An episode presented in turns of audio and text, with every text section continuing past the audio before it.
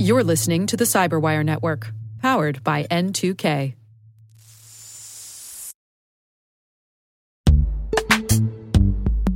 And now a word from our sponsor, Netscope.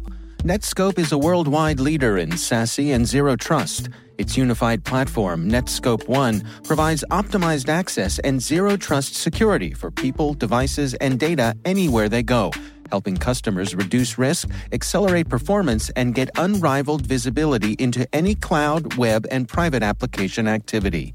To learn more about how Netscope helps customers be ready for anything on their SASE journey, visit netskope.com.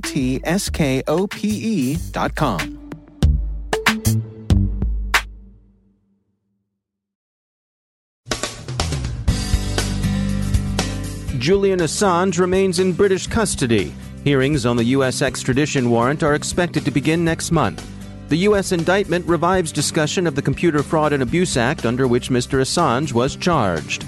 Some notes on why Ecuador decided to revoke the WikiLeaks leader's asylum. Notes on Dragonblood.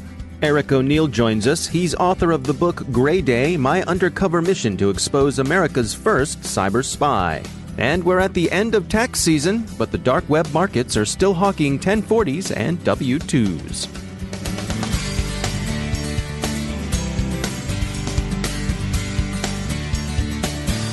From the CyberWire studios at Data Tribe, I'm Dave Bittner with your CyberWire summary for Friday, April 12, 2019. As Julian Assange, the face of WikiLeaks, begins his efforts to resist extradition to the U.S., observers comment on the charge he faces, which is essentially conspiracy to hack into a non-compliant computer in violation of the Computer Fraud and Abuse Act. Mr. Assange, the U.S. maintains, offered to help the then U.S. Army Specialist Manning crack passwords to gain access to classified files. He's not charged with espionage or with possession of classified material.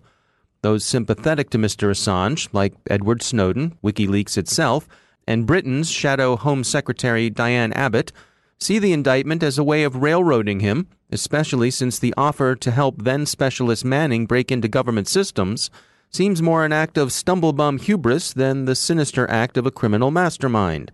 It apparently didn't succeed, and it apparently wasn't repeated, but it did happen. As the Washington Post notes, many security experts have long thought the Computer Fraud and Abuse Act outmoded and overly broad, but the prosecution would not appear, taken by itself, to represent a threat to journalists' First Amendment rights. Besides, as former NSA Associate General Counsel April Doss told courts, that kind of hacking isn't a journalistic best practice. Many agree with her and see conspiring to break into a computer in search of files as analogous to conspiring to break into someone's house in search of files. It's early, of course, to guess how Mr. Assange's legal affairs will play out. He will be sentenced for yesterday's bail-jumping conviction at some time in the future, and his extradition hearing is set to begin next month. A bit more has emerged on why Ecuador decided to revoke Mr. Assange's asylum. That asylum was granted 7 years ago by Ecuador's previous government, regarded as having been significantly farther left than the current administration. The present government has been unhappy with Mr. Assange's continuing involvement with WikiLeaks from within the confines of their London embassy. They also say that he had become an increasingly difficult guest. More seriously and controversially, Ecuador's government says their guest was engaged with others online and connected to Russian intelligence services in attempts to destabilize that government. Mr. Assange and WikiLeaks have long been regarded as Russia-friendly. That's, of course, no crime, but the optics, as they say, aren't good. The U.S. prosecution, if it occurs, will be particularly interesting in three ways. First, the government is widely expected to be interested in adding more charges to the one already in the indictment. Speculation to this effect is particularly common in the British press. The Times of London writes about Mr. Assange facing decades in prison. They know that a single count of violating the Computer Fraud and Abuse Act would carry a sentence of at most 5 years, but they expect other counts to be added. Whether the federal prosecutors do so remains to be seen. Second, how the government handles this prosecution without running afoul of the First Amendment will be worth watching. So far, they seem to be working hard to avoid this. Third, the political implications of whatever may come out in court are unpredictable and probably at this stage unknowable, but there's much cross-cutting speculation and mutually incompatible hope circulating at the moment.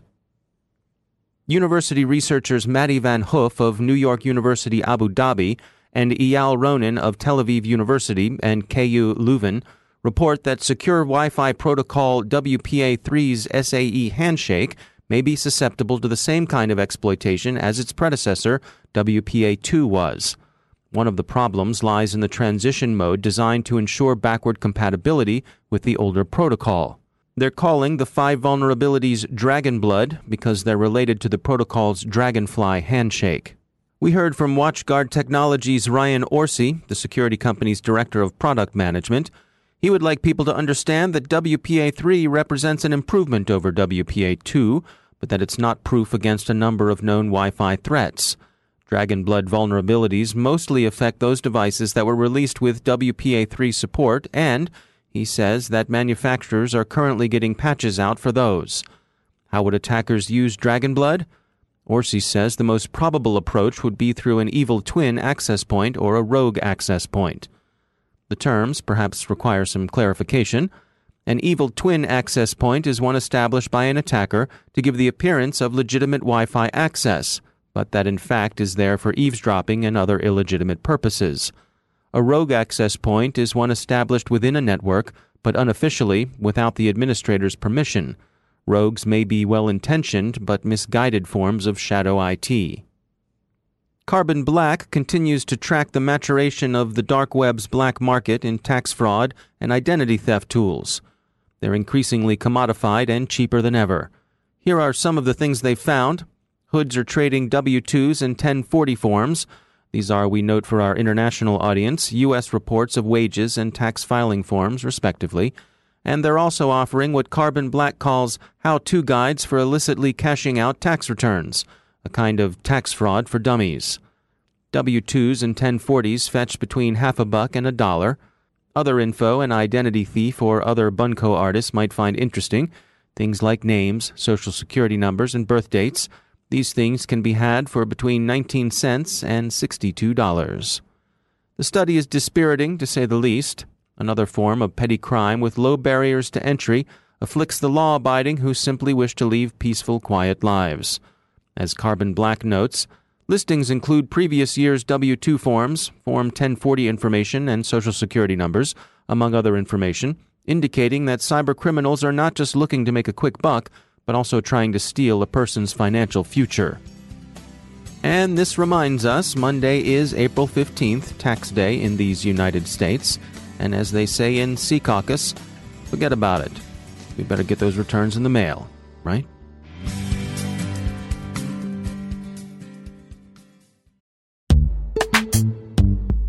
Every day, your IAM tech debt grows. Your multi-generational services struggle to work together. Building an identity fabric can fix this. It makes all your identity tooling stronger and allows you to connect any app to any service you want to use, with zero coding, zero maintenance, and zero app downtime. Strata's identity orchestration platform separates the identity logic from your applications, so you can optimize existing IAM tools and manage them in a single control plane. Now, every vendor, standard, and architecture work together. In short, building your identity fabric means you can secure your non-standard apps, keep your complex access policies, retire outdated IDPs, and modernize in record time. So build your fabric with Strata Identity and get rid of tech debt for good. Visit strata.io/cyberwire, share your identity priorities, and receive a pair of AirPods Pro. Offer valid for organizations over 5,000 employees. Connect today at strata.io/cyberwire.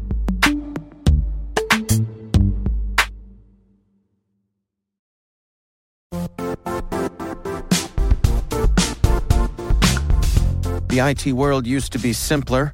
You only had to secure and manage environments that you controlled. Then came new technologies and new ways to work. Now, employees, apps, and networks are everywhere.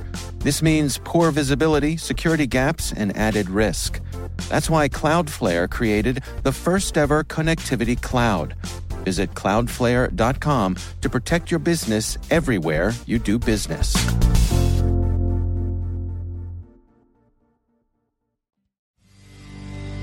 And joining me once again is Ben Yelin. He's a senior law and policy analyst at the University of Maryland Center for Health and Homeland Security. Ben, it's great to have you back. Interesting story came by from Wired. This is, should cops use family tree forensics? Maryland, which is our home state, isn't so sure. What's going on here? Yeah, so there's a bill currently pending in front of the House of Delegates in Annapolis here in Maryland.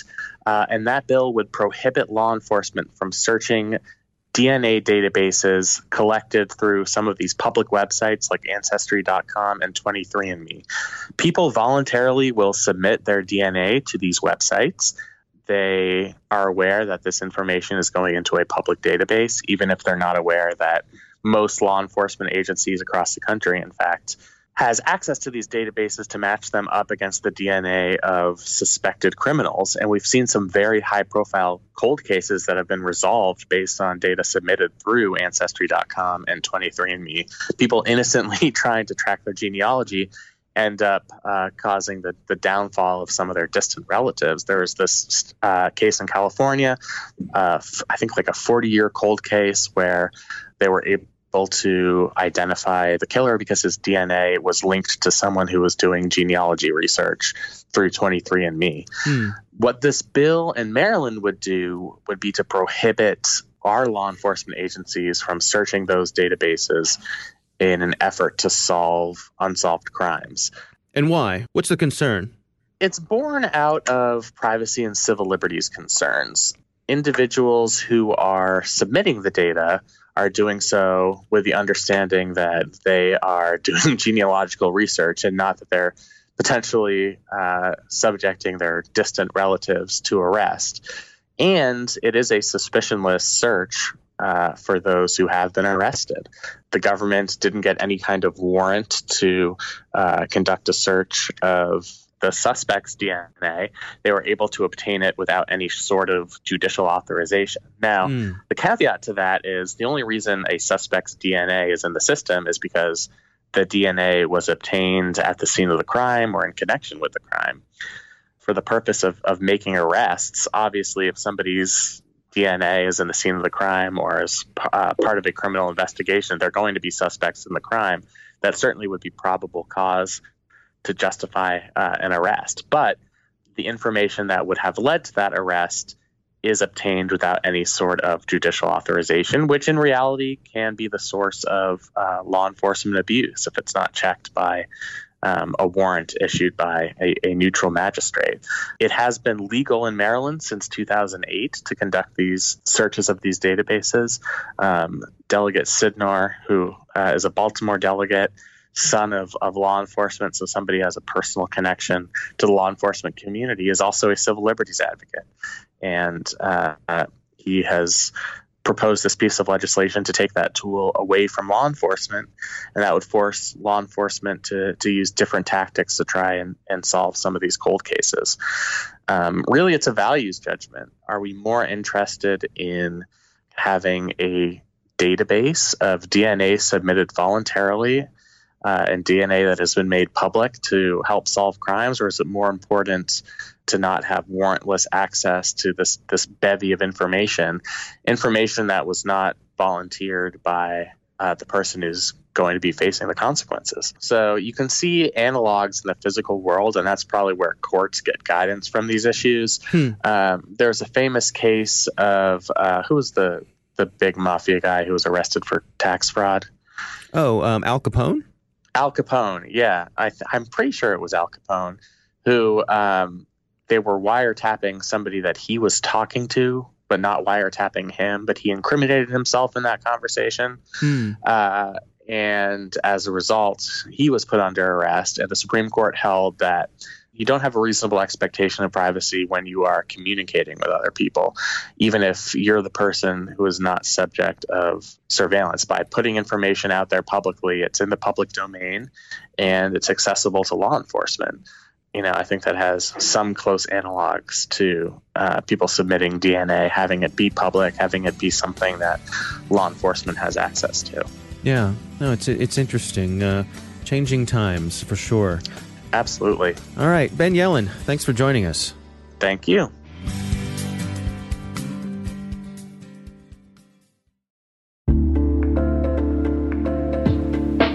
Are lengthy security reviews pulling attention away from your security program? With the largest network of trust centers, Vanta can help you streamline security reviews to win customer trust, save time, and close deals fast. Proactively demonstrate security by showcasing key resources like your SOC 2 or ISO 27001 and provide real-time evidence for passing controls. And when a security questionnaire is required, Vanta takes the first pass for you. Visit vanta.com/cyber to take a self-serve tour. That's vanta.com/cyber.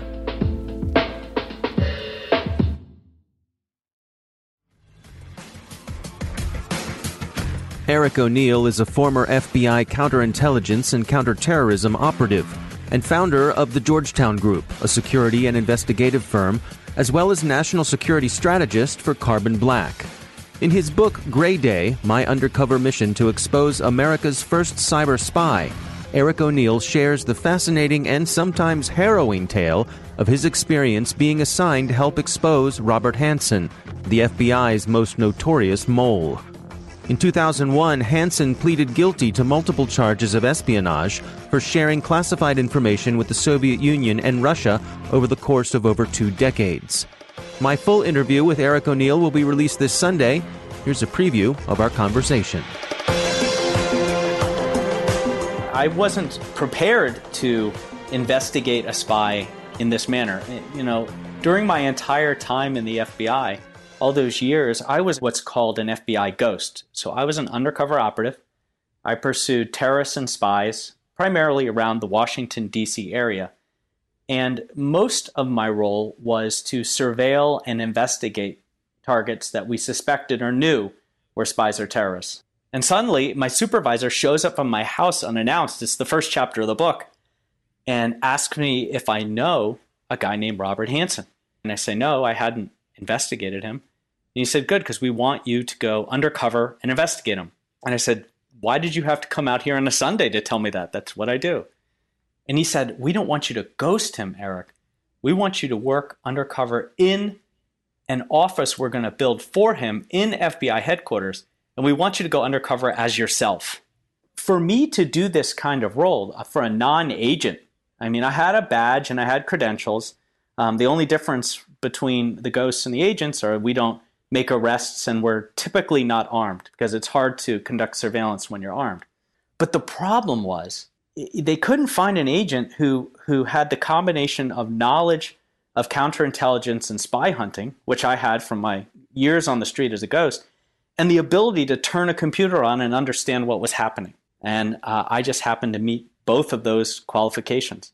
Because what we were doing is we were putting Hansen in charge of a new section in the FBI that was built just for him. It was called the Information Assurance Security Team. It was built to examine the FBI's computerization efforts, the security behind them, and build information security for the FBI. This was 2000, 2001. Today, we would call that cybersecurity. So follow me here. They took the biggest spy in U.S. history, the first cyber spy in U.S. history, and put him in charge of building cybersecurity for the FBI. And the only other person he put in the room with him to keep him from giving up these secrets and catch him in the act was a 26-year-old ghost who they pulled off the street and threw into a role that I wasn't prepared for and had to learn on the job. Eric O'Neill worked as Robert Hansen's assistant and quickly learned to navigate Hansen's quirky and sometimes volatile personality. In time, O'Neill saw a potential avenue for collecting evidence of Hansen's spying. He kept a Palm Pilot, and yes, I'm bringing everybody back into technology, but the Palm Pilot, a personal data assistant, a PDA, one of the original ones, and this was a Palm 3, so it was this big clunky thing, and he kept his entire life calendared in that thing. And when I asked him about it, he said, I've written the encryption on this myself.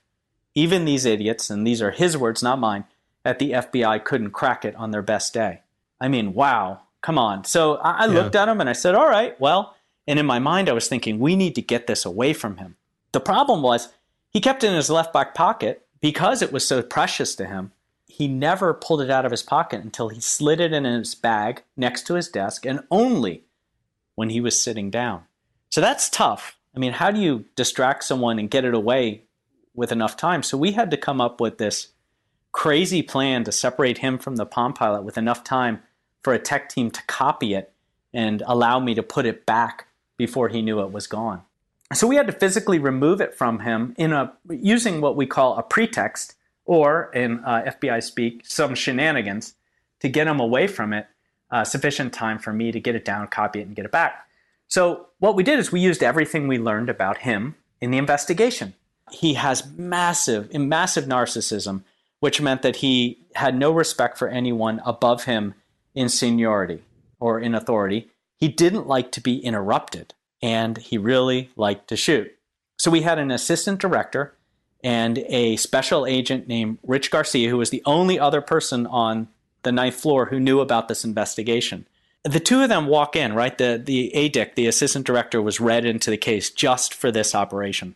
And they come in unannounced. When Hansen was sitting down, that was important, slap $20 on his desk and say, you and us, downstairs, rifle range, right now, $20, I beat you, right? And he tried to say no, and the assistant director said, this is not a request. So he's mad, and he walks out after them grumbling with his gun and his ear protection and eye protection and all the stuff you need to go down all the way to the sub-basement and shoot. And for the first time, he breaks his routine and doesn't grab that Palm Pilot. So I was really excited. I get a page saying he's in pocket shooting. So I run to his bag, open all four pockets, they're all identical, pull out the Palm Pilot, and I find a data card and a floppy disk. All that stuff has data, right? Grabbed it all, ran down 3 flights of steps, handed it off to a tech team using this program called Norton Ghost. So you can literally see the bar going across as they're copying this encrypted data. Lane, yeah. Oh, yeah. and I'm like watching the bar like 20%, 21%. Right. And I'm dancing around and I'm so nervous. And I'm so stressed out, they throw me out of the room. So now I'm standing in the hall and I get another page and I look and it says, out of pocket, coming to you.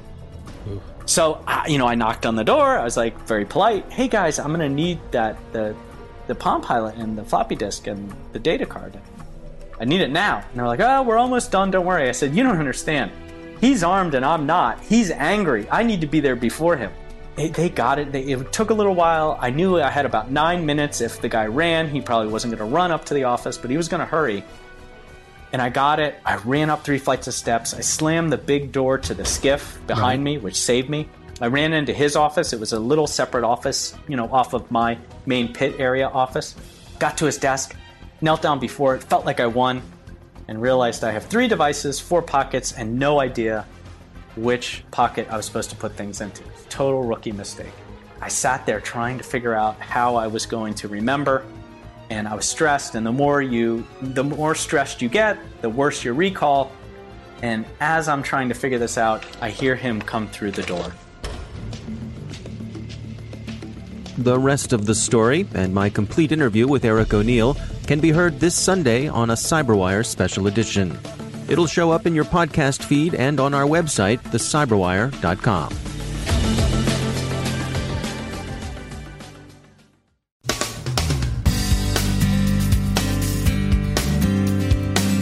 And that's the CyberWire. For links to all of today's stories, check out our daily briefing at thecyberwire.com. And for professionals and cybersecurity leaders who want to stay abreast of this rapidly evolving field, sign up for CyberWire Pro. It'll save you time and keep you informed. Listen for us on your Alexa smart speaker, too. The CyberWire podcast is proudly produced in Maryland out of the startup studios of Data Tribe, where they're co-building the next generation of cybersecurity teams and technologies. Our amazing CyberWire team is Elliot Peltzman, Peru Prakash, Stefan Vaziri, Kelsey Bond, Tim Nodar, Joe Kerrigan, Carol Terrio, Ben Yelin, Nick Vilecki, Gina Johnson, Bennett Moe, Chris Russell, John Petrick, Jennifer Iben, Rick Howard, Peter Kilpie, and I'm Dave Bittner. Thanks for listening. We'll see you back here tomorrow.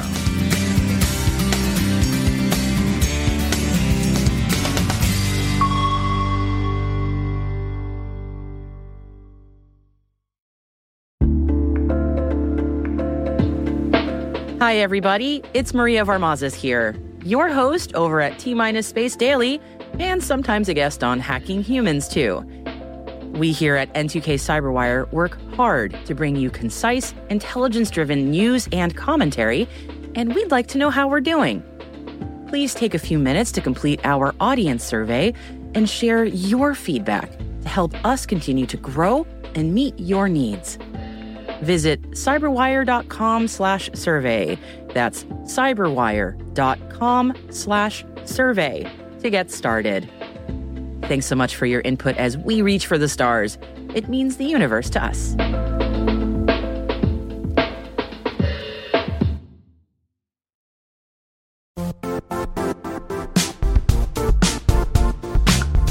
And now, a word from our sponsor, Zscaler, the leader in cloud security. Cyber attackers are using AI in creative ways to compromise users and breach organizations. In a security landscape where you must fight AI with AI, the best AI protection comes from having the best data. Zscaler has extended its zero-trust architecture with powerful AI engines that are trained and tuned by 500 trillion daily signals. Learn more about Zscaler Zero Trust Plus AI to prevent ransomware and AI attacks. Experience your world secured. Visit zscaler.com/zerotrustai.